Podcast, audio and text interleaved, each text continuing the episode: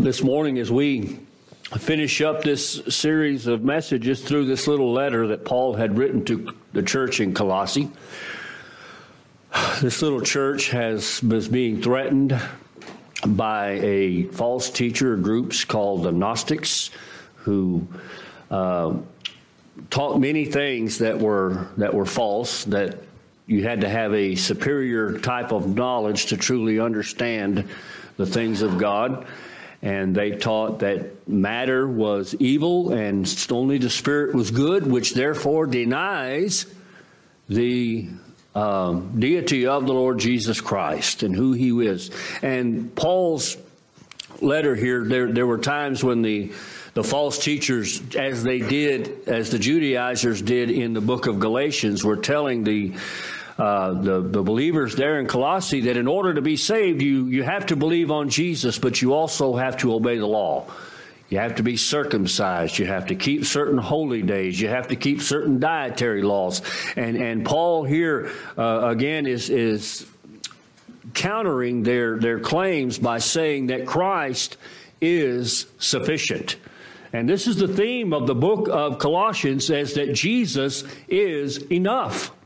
It's just that simple. Jesus is enough. If you go back to chapter 1, just to recap where we've been here, uh, Paul began this letter with a prayer. There in verses 9 through 14, he said, And so from the day we heard, we have not ceased to pray for you, asking that you may be filled with the knowledge of his will and all spiritual wisdom and understanding, so as to walk in a manner worthy of the Lord, fully pleasing to him, bearing fruit in every good work, and increasing in the knowledge of God being strengthened with all power according to his glorious might, for all endurance and patience and joy, giving thanks to the Father who has qualified you to share in the inheritance of the saints in light.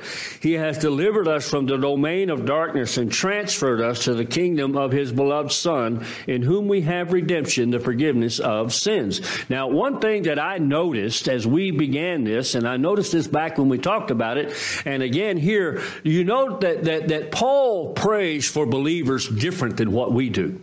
When we pray for believers, we pray uh, that that that so and so's health would be and would be better. And there's nothing wrong with praying for people who are sick. We are called to do that. But how often do we pray for one another? And, and, how often, for, for me as your pastor, do you pray that I would be filled with knowledge, the knowledge of His will and spiritual understanding, that I may walk in a manner worthy of Him? How often do I pray that for you? These are the kinds of things that we need to pray, that, that we would bear. I need to pray that you would bear fruit in your life that is glorifying to God. You need to pray the same for me.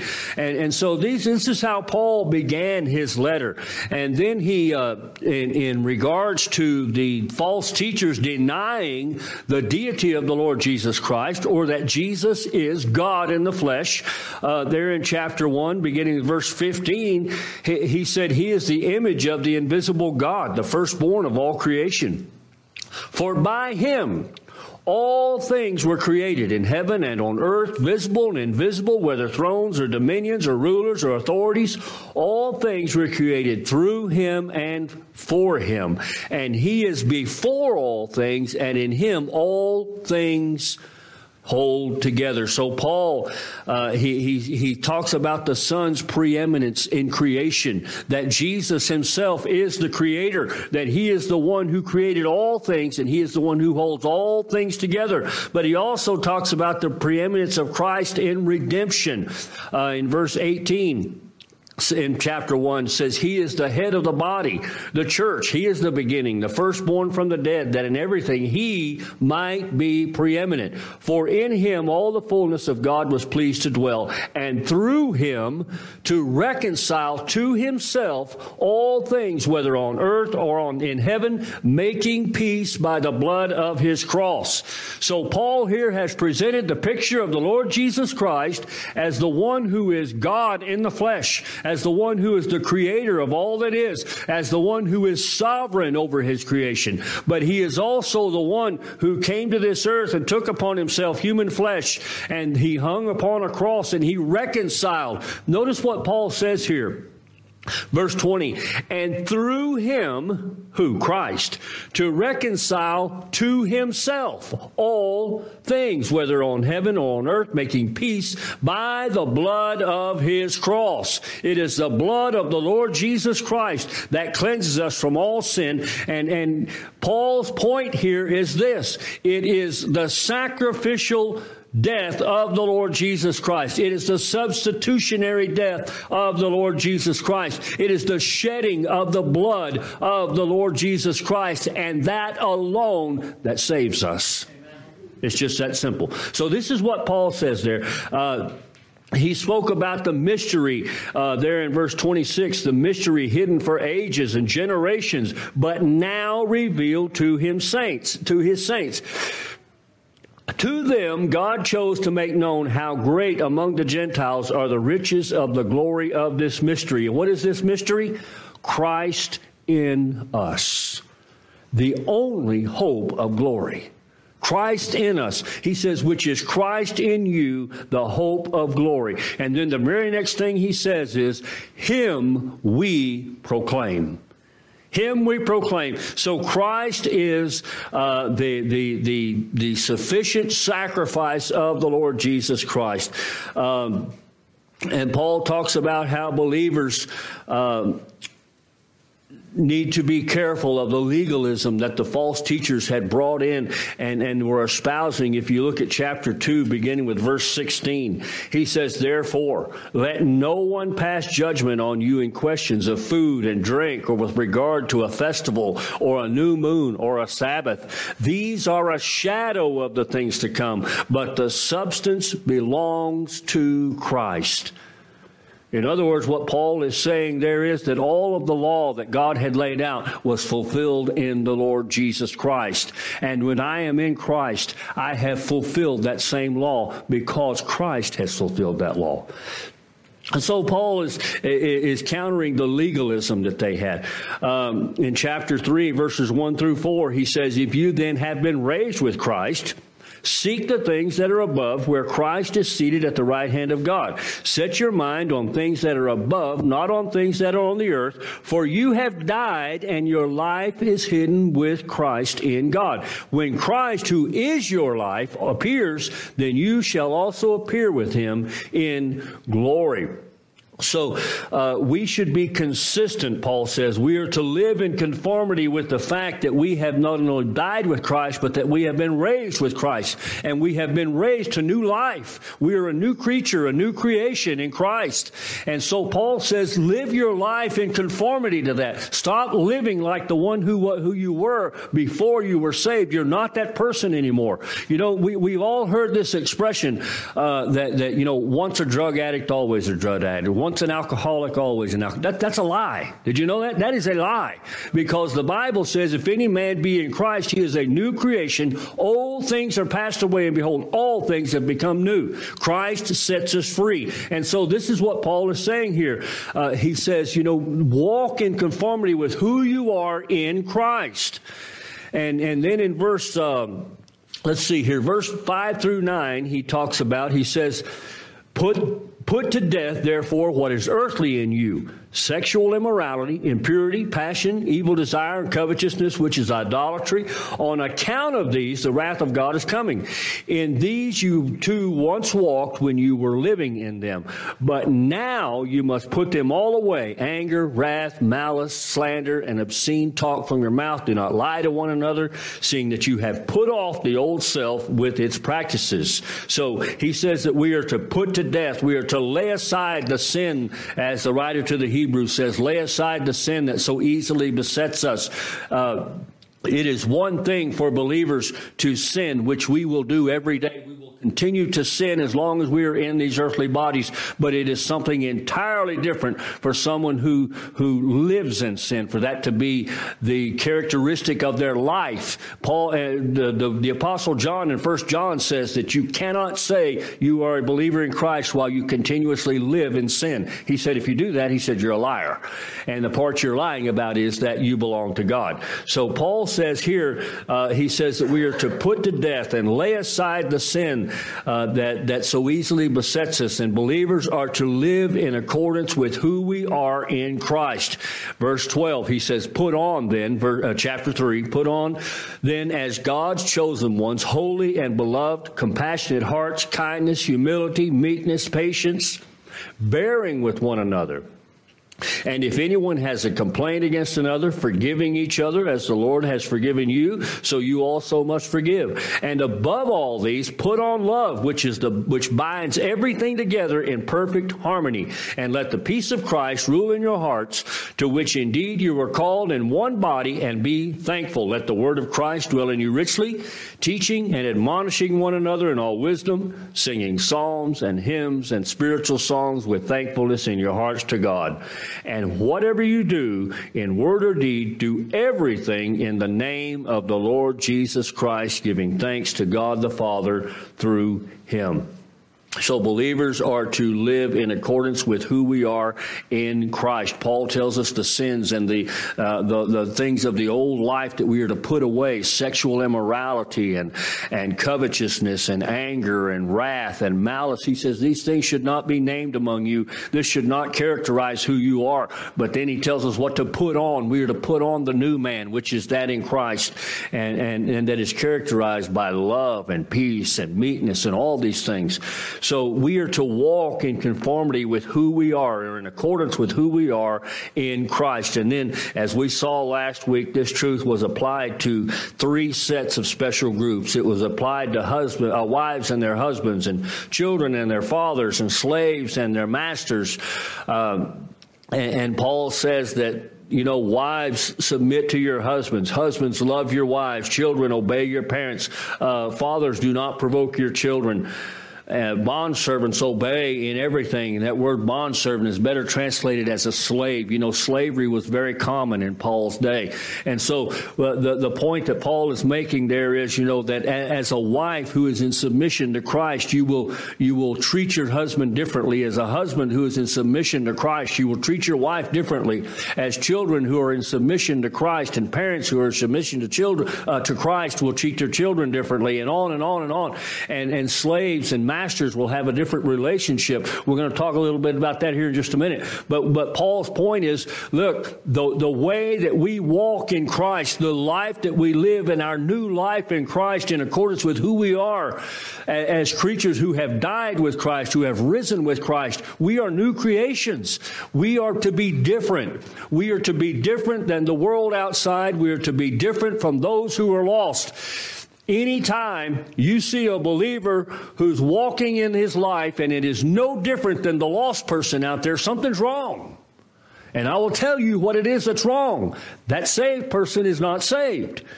And it's, it's, just this simple. If you are a new creation in Christ, you cannot help but be anything but that new creation. You can't help it. Now, there are instances where you can look at me and you can hear me and you can see me, and I may do things that relate to my old life because that old man is still there, Paul says. But I want to tell you, that old man's dead.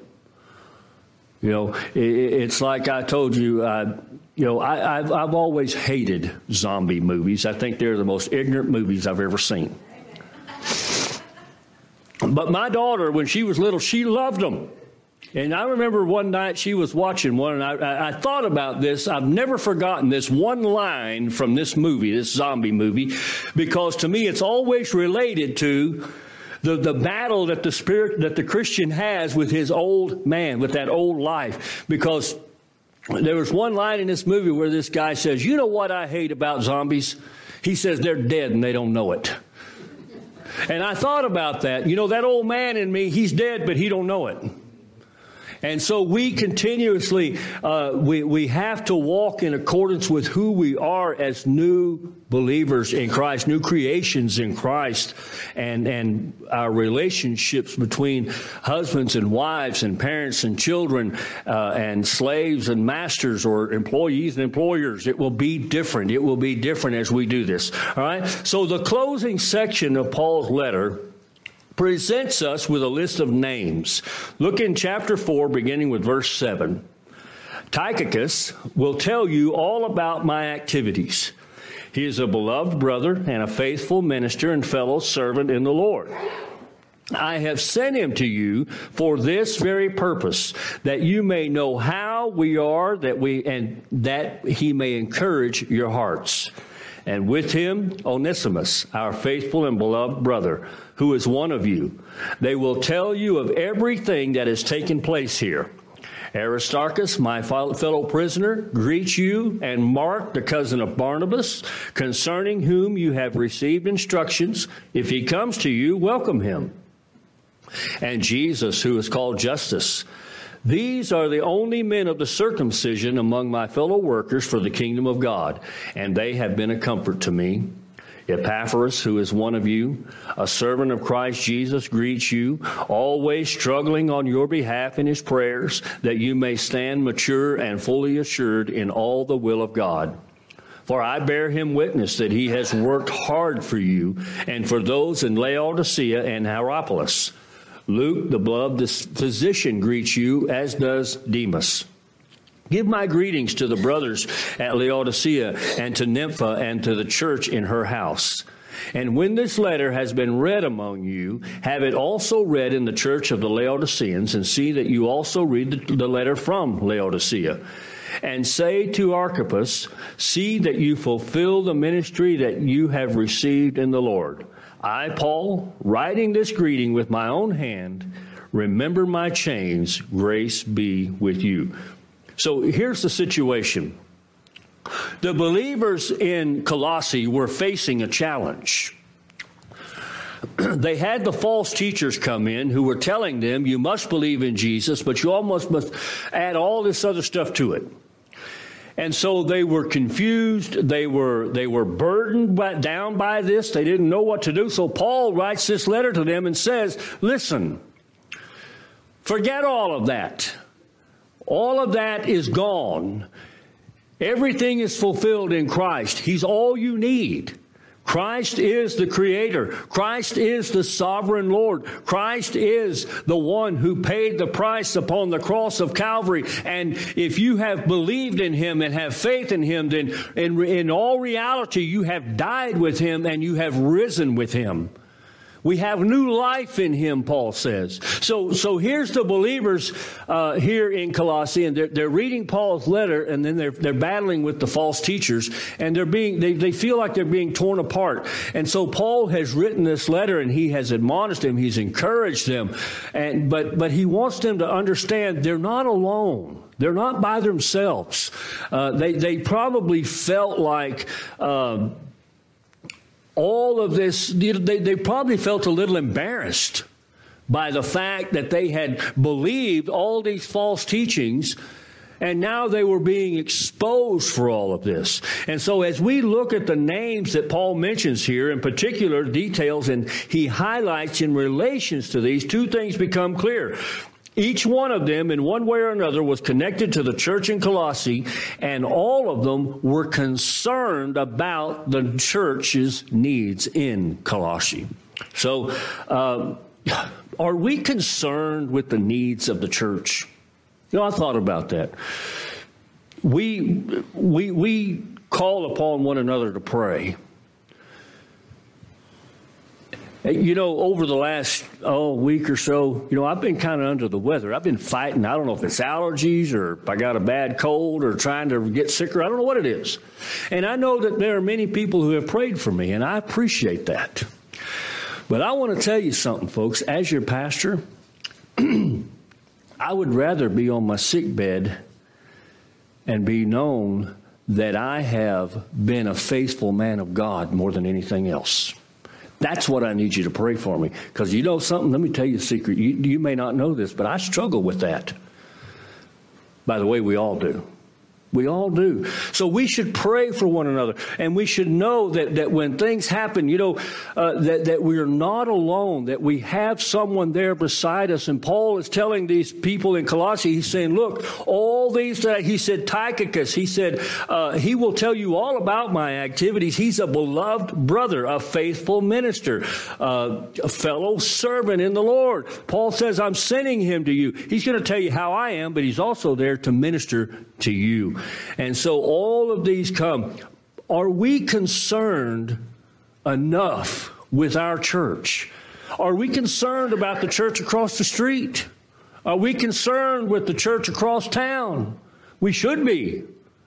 We should be because, as we're going to see, uh, it doesn't matter what denominational thing they have over. If they are a, a believer in the Lord Jesus Christ and they follow Him, they are brothers and sisters in Christ. Now, we may have some doctrinal differences, but as we've talked about before, there are essentials and there are non essentials. Okay? So we, we have to be careful there that we don't just say that everybody that names the name of Christ is a Christian because they're not.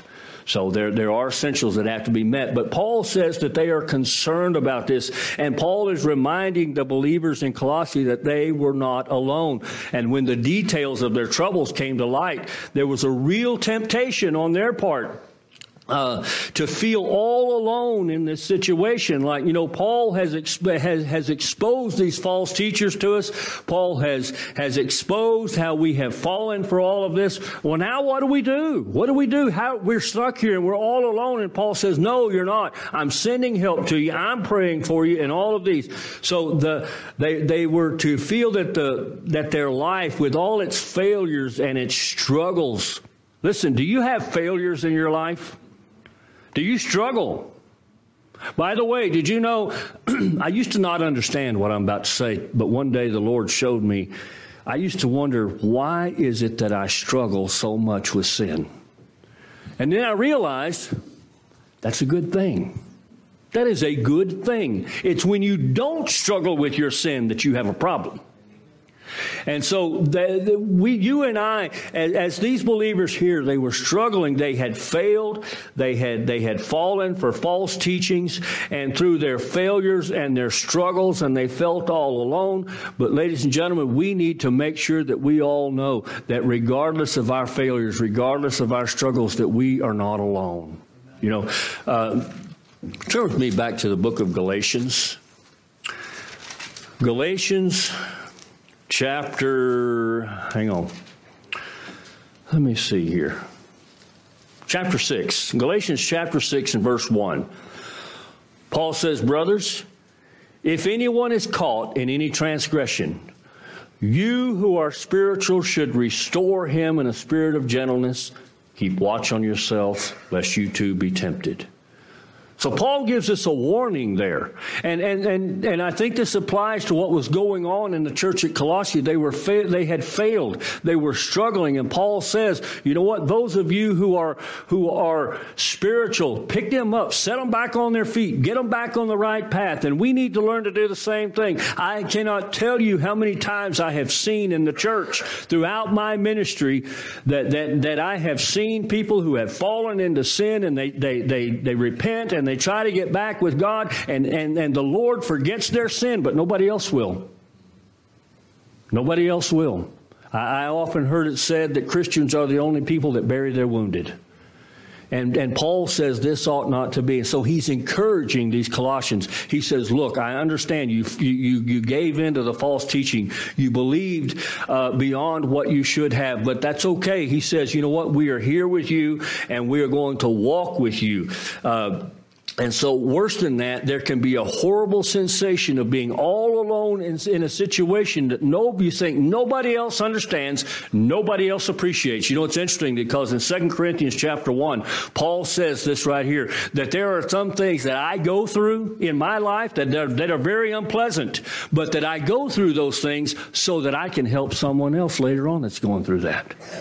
You ever thought about that? That's what Paul tells us. So we need to understand that some that we are called to be there for one another and to encourage one another. And this is what Paul is saying here. And his desire is to show these people that they are not alone, that they have not been cast aside. All right, so this is what he's doing. He wants them to realize that to be in Christ is to be bound up in the fellowship with other Christians, to be part of a universal family of God. The Bible teaches us that Jesus is calling out a people for his name, the church, and he's calling them from every tribe, language, and tongue on earth. There are Russian Christians there are Canadian Christians. There are Iranian Christians. There are Japanese Christians. There are Chinese Christians. We will stand in, earth, uh, in heaven, and they will be from every tribe and language across the planet, will be there. And Paul says that we're a part of that family. You and I should be able to go anywhere on earth anywhere on earth and walk into a church that's a legitimate church where the gospel is truly preached and feel just as home as you do in here. Did you know that? We should be just as welcomed. We should be hugged and, and handshaked just as much as we do when we walk into this building because, and, and we should do the same for them because we are all part of the universal family of God. And to be joined to Christ is to be joined to every one of his blood bought children. You know, I have three half brothers. they don't know the Lord and give no indication that they ever will. Did you know, Roger, that you're more my brother than they are? You stuck with me for eternity. One day they're going to be rid of me, but they're not going to want to be at the time, trust me. But you see what I'm saying? We are more family than, than, than our blood relatives who don't know Christ because we are a part of God's family. And so Paul presses home the challenge to the false teachers who were spreading ideas about the Christian faith that were misguided and giving an image of what uh, it meant to be a Christian that was wrong. We have to be careful that we do not give an image of what Christianity is that's not biblical. And I think that we do that very easily sometimes. And we need to understand, you know, somebody, one of the misconceptions about Christianity is this right here Christianity is all about love. That God loves everybody. The Bible doesn't teach that, by the way. We think that love means that if I love you, then I will just accept anything you say, anything you are, and anything you do. That is not love. That is not biblical love. That's the world's love, but it's not biblical love. So we have to be careful that, you know, true love calls out sin. Did you know that? It was in love that God pointed at me and said, You are a sinner. It wasn't because he hated me or because he wanted to embarrass me. He wanted me to come to him. And we need to understand that, that we must not present a, a, an image of Christianity. See, these false teachers were doing that. They were presenting this image of Christianity that was false, that was not truth. We have many cults and many religions out there that do the same thing today. They present a, a picture of Christianity that is not true. So Paul is going to give a picture of what genuine Christianity truly looks like. There is, number one, a fellowship of love that Paul mentions, uh, these that Paul mentions could not have been more different in terms of their backgrounds or their spheres in life. I mean, we have um, Luke, who's a doctor. Onesimus was a slave. You know, if you go to the book of Philemon, that's what Paul wrote. That that, that whole book's about uh, Onesimus. He was a runaway slave. He had stolen from his master and then ran away. And Paul, after he had ran away, then he met Paul and he heard the gospel and he was saved. So Paul said, "You know what? Here's what you need to do. First thing, go back to your master." And see, that to us does not make sense. But we have to understand that the Bible gives a picture of slavery that's different than what we have. Okay? So Paul says, first thing you do in this must you go back to your master. He said, I'm going to write a letter for you. It's the book of Philemon. You can read it. It's just one little chapter. And, and he's saying, look, he says, uh, uh, Philemon, you are a believer in Christ. Onesimus is a believer in Christ. So you're no longer slave and master. You're brothers in Christ. But he's still going to be your slave and you're still going to be his master. But don't treat each other like that anymore. And, and, and it's a picture of love. Uh, they were, even though they were so different, they were bound together in the same bond of love through the Lord Jesus Christ. We're all different. You know, unity doesn't mean we're all going to agree on the same thing. Unity doesn't mean we're all going to think exactly alike. Unity means we all have one purpose, one goal, and that is the glorifying of Jesus Christ. Some of us have different views on eschatology, but that's okay. Some of us don't truly believe that manna from heaven still exists at Whataburger. Some of us do. But you see, we're okay. You know, Tychus, Tychicus was Paul's traveling companion, and as I said, Onesimus was a runaway slave, and Luke was a doctor. They had virtually nothing in common except their shared union in Christ. we are fond of having fellowships, what we call fellowship dinners and fellowship this.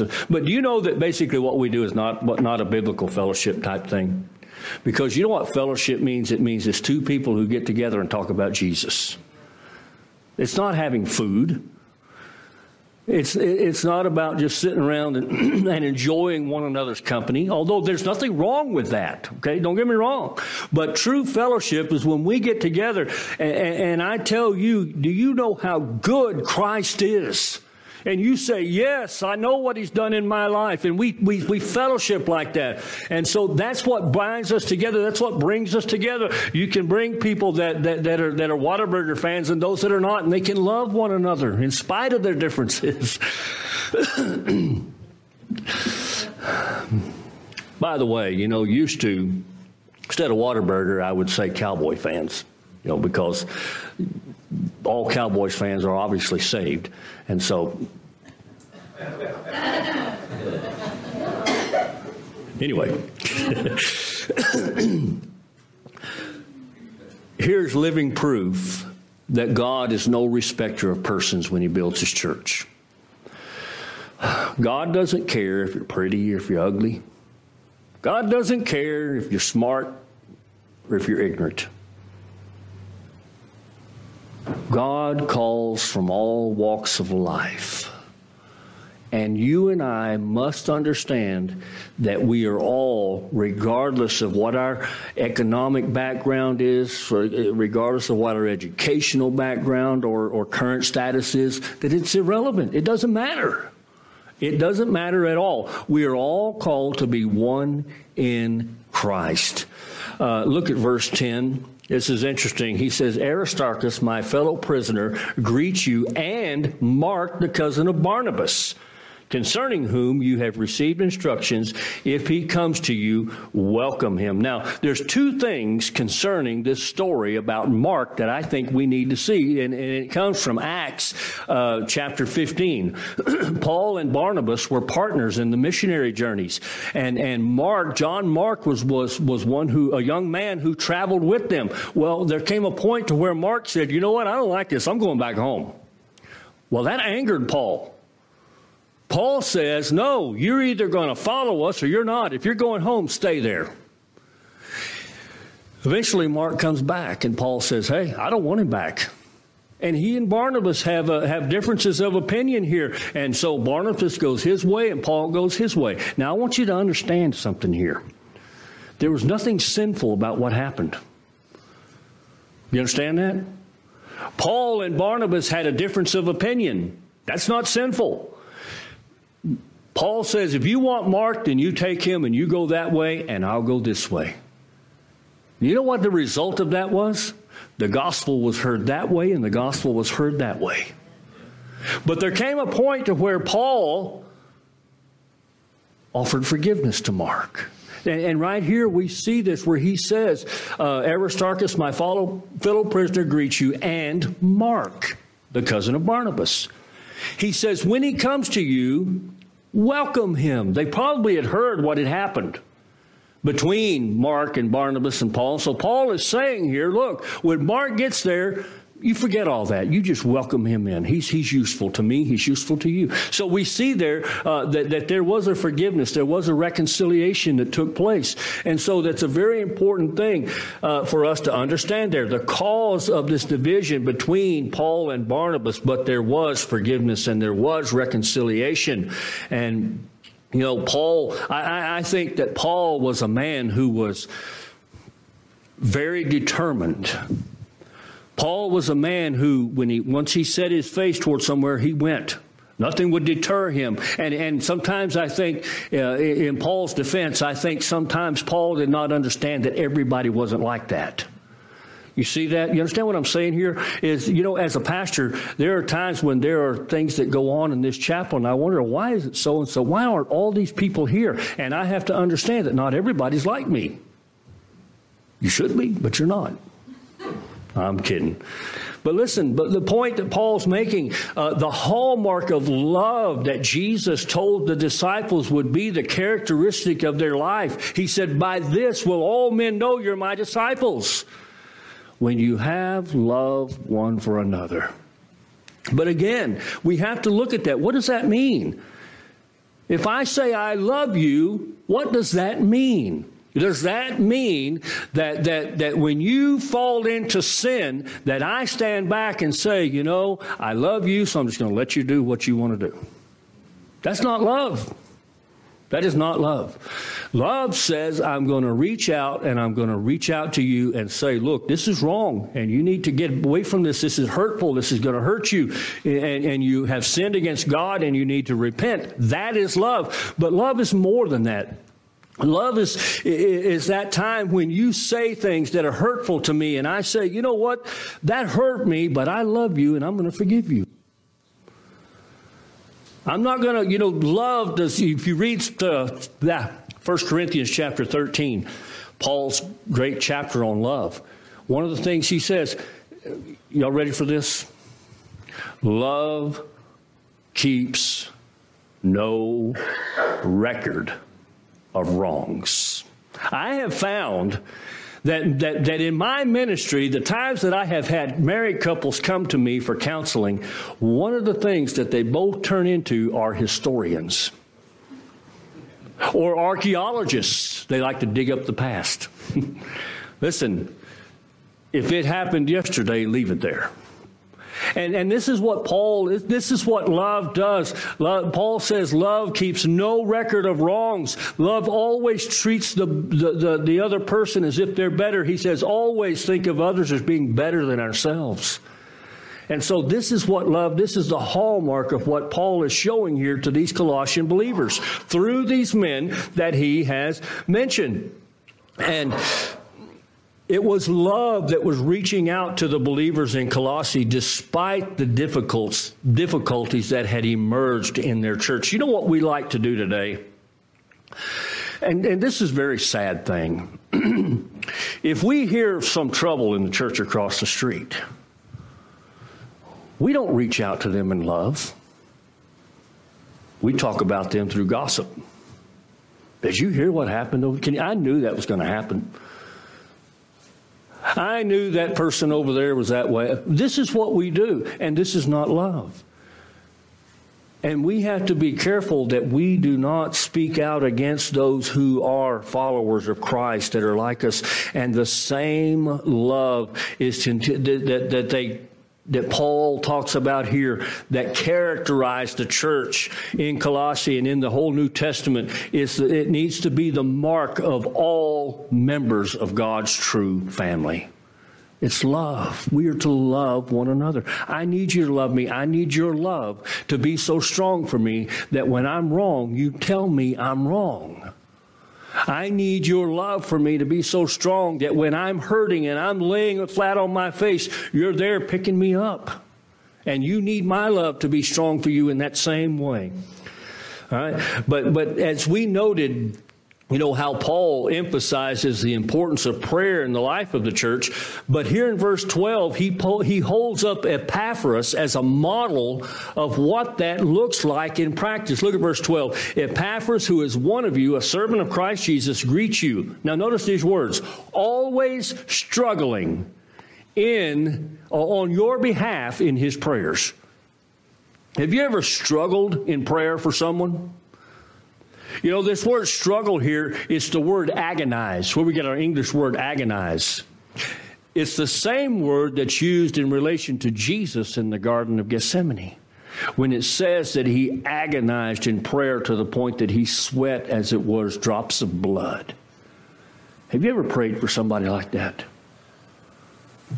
He says he is agonizing in prayer. His passion for these people was not uh, seen was was seen not just in what he prayed for them, but in how he prayed for them.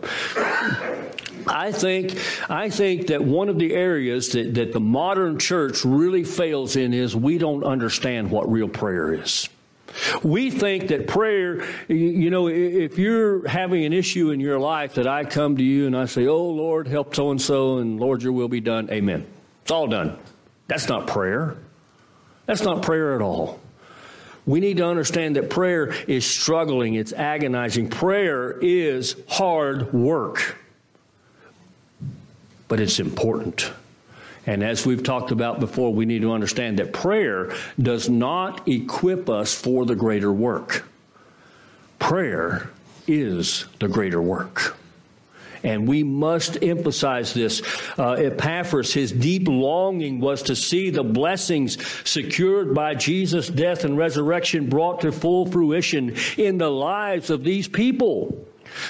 How often do we pray for someone and, and, and pray and say, Lord, help so and so to fully understand who they are in Christ. Help so and so to fully understand what you've called them to, the life you've called them to. Help so and so to really be fruitful. Let the fruit of the Spirit just flow through their life. How often do we pray these kind of prayers? Very rarely. These are not the things that we think of when we think of prayer. But Epaphras here, he is struggling. He's agonizing in his prayers. Look what he prayed that you may stand mature and fully assured in all the will of God. I desire to be holy. I desire to be a true man of God who stands firm upon the word of God. Do you know what? That I need your prayers in order for me to be that. Did you know that? Do you know that I want you to grow into, into full, healthy, mature believers? And you need my prayers to do that. We need prayers for one another. And so we look at how he prayed and what he prayed, and it's very important to us. We need praying like this today that is, that is sincere and sacrificial prayer. You know, Jesus said, If any man desires to come after me, let him deny himself. Now, that's our first clue right there. Let us let him deny himself. Take up his cross and follow me. If I am truly going to be a follower of Christ and I am to deny myself, that means sacrificial living. When we pray, are we willing to set aside something? Are we willing to take the time that it takes to get on our knees before our God and lift up one another to the church, uh, to, to God? Even when I'd rather be somewhere else. Even when I'd rather be doing something else. Even when I think I should be doing something else. Prayer is a time that, as my living for Christ is to be sacrificial, my prayers are to be sacrificial. Do you know what sacrifice shows? Do you realize that the sacrifice of Jesus on our behalf, you know what that shows? shows he loves us. When, when, when I sacrifice things and I sacrifice in my life for my wife, it shows her that I love her. And we're to do the same for one another. We must come to a place to where we are willing to, to, to lay aside our, our, our, ourselves. Paul says, as I said earlier, that he says, let every man think of others as being better than himself. How many of you do that? How many of you look at me and say, there's a better man than I am? How many times do I look at somebody and say, well, there's a better Christian than I am? Paul says that's how we should all look at each other. We are all to look at each other like that. You know what that does, by the way? That keeps pride out of the way. That keeps us humble. humility before God. And you know, it takes sincere, sacrificial, humble prayer before God. And I will promise you this every person in this chapel, if you will commit yourself to praying in a sacrificial, humble, sincere way for this church, we will see God change this church. We will see God do mighty things through this church. When I say change this church, I mean change this church into where we will be people of God who are growing and sharing the gospel and, and, and going out and just being on fire for God in this place. And that's what we need, isn't it? And this is how we get it. It's by sincere prayer of you and I praying for one another. But again, the thing all of these had in common that Paul talks about, all these men was their shared union with Christ. They are truly in Christ. Are you truly this morning in Christ?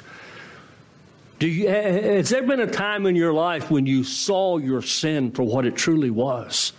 An affront to a holy God. And you saw your condition for what it was totally hopeless, totally helpless before a holy God, abiding under the wrath of God. And in faith cried out to Christ, cried out to Jesus and said, Lord, I'm a sinner.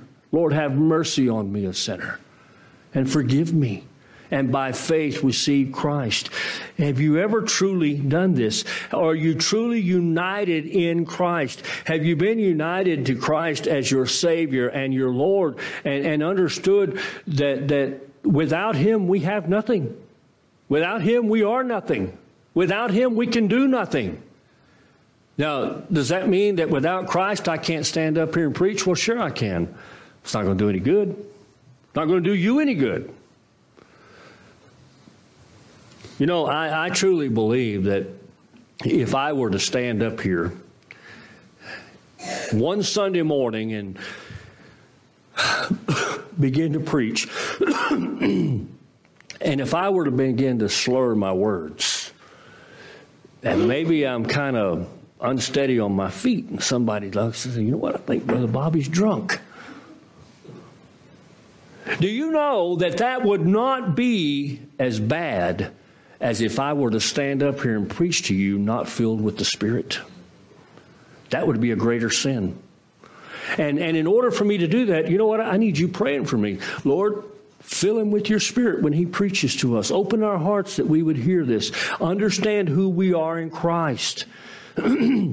even though in the one sense there was no reason for any of these men to be interested in what was going on in Colossae. You know why? They, they could have said, oh, that's not my church, so I'm not worried about it. That's not what they did. These men had their own churches and they said, Hey, do you need me to go to Colossae? Do you need me to go there and encourage these people? Do you need me to go there and teach these people? Paul, what do you need me to do? Lord, what do you need me to do? This is what they were doing. Their relationship with Christ had literally opened up a new horizon for them in terms of who their people were. Those who are truly in Christ, who are truly believers and, and, and followers of the Lord Jesus Christ, we are all united in Him.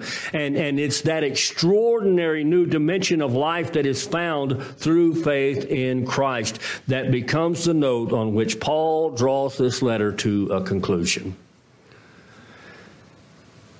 He says in verse 18, I, Paul, write this greeting with my own hand. Remember my chains. Grace be with you.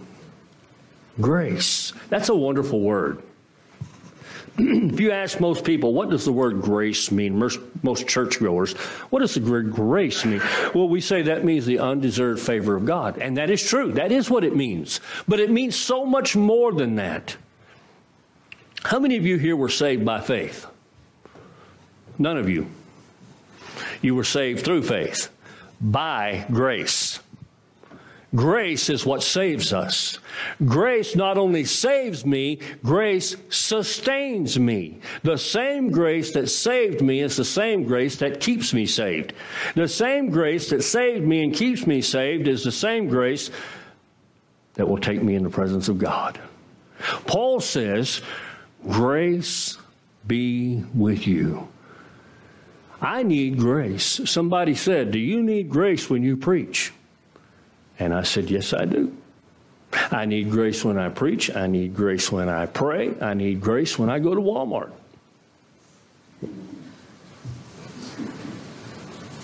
I need grace when people put beans in chili. We all need grace. And Paul says, Grace be with you, is Paul's way of saying, The Lord Jesus Christ be with you. Do, you understand how Paul ends this letter with a note uh, of saying to these, these believers in Colossae, It's okay. It's going to be all right. I'm sending you help. They love you. They, they're earnestly praying for you. They're struggling in prayer for you. He says, I'm sending all the. Paul says, if I wasn't in chains, if I wasn't in prison, I'd be there. But he says, I want you to know how much do we love you. let me let, let, me ask you something, and you know, don't raise your hand or answer anything. Do you, do as you in your mind look around this room right here, do you love everybody in this room? Do they know you love them? You know, it's okay. You know, one of the things that has always bugged me as a man. Okay, I have three three, three kids. My youngest is about 6'4 and weighs about 280 pounds. And I tell him I love him every time I see him. I hug him, whether he likes it or not. I tell all my kids, I, I tell my wife, I, do you know, men, that it's all right to tell your, your wife you love her? Did you know that? So listen, you and I must understand that we are called to love one another, and it's okay to let me know that you love me. It's okay for me to let you know that I love you. We should let each other know that. And so Paul is saying to these believers, Grace be with you. Grace. The Lord Jesus Christ be with you. Let's pray. Father, Lord, as we come this morning, we thank you, Father, for the people in our lives that you have brought to us. Father, those that in times of need are there to show us Christian love. Father, in those times when we have failed and struggled in our lives with sin, that there are those who have loved us through it, that you have given us grace beyond measure. We thank you for the Lord Jesus Christ. We thank you that He is sufficient that you were satisfied, Father, with the sacrifice upon the cross, and you showed that by raising him bodily from the grave. That today he lives. Father, we thank you that if we are in Christ, we are new creations. Father, help us to put away our sin. Give us the grace to do so. Give us the grace to live the kind of life that you've called us in, in accordance with who we are in union with Christ. And we ask it in Jesus' name.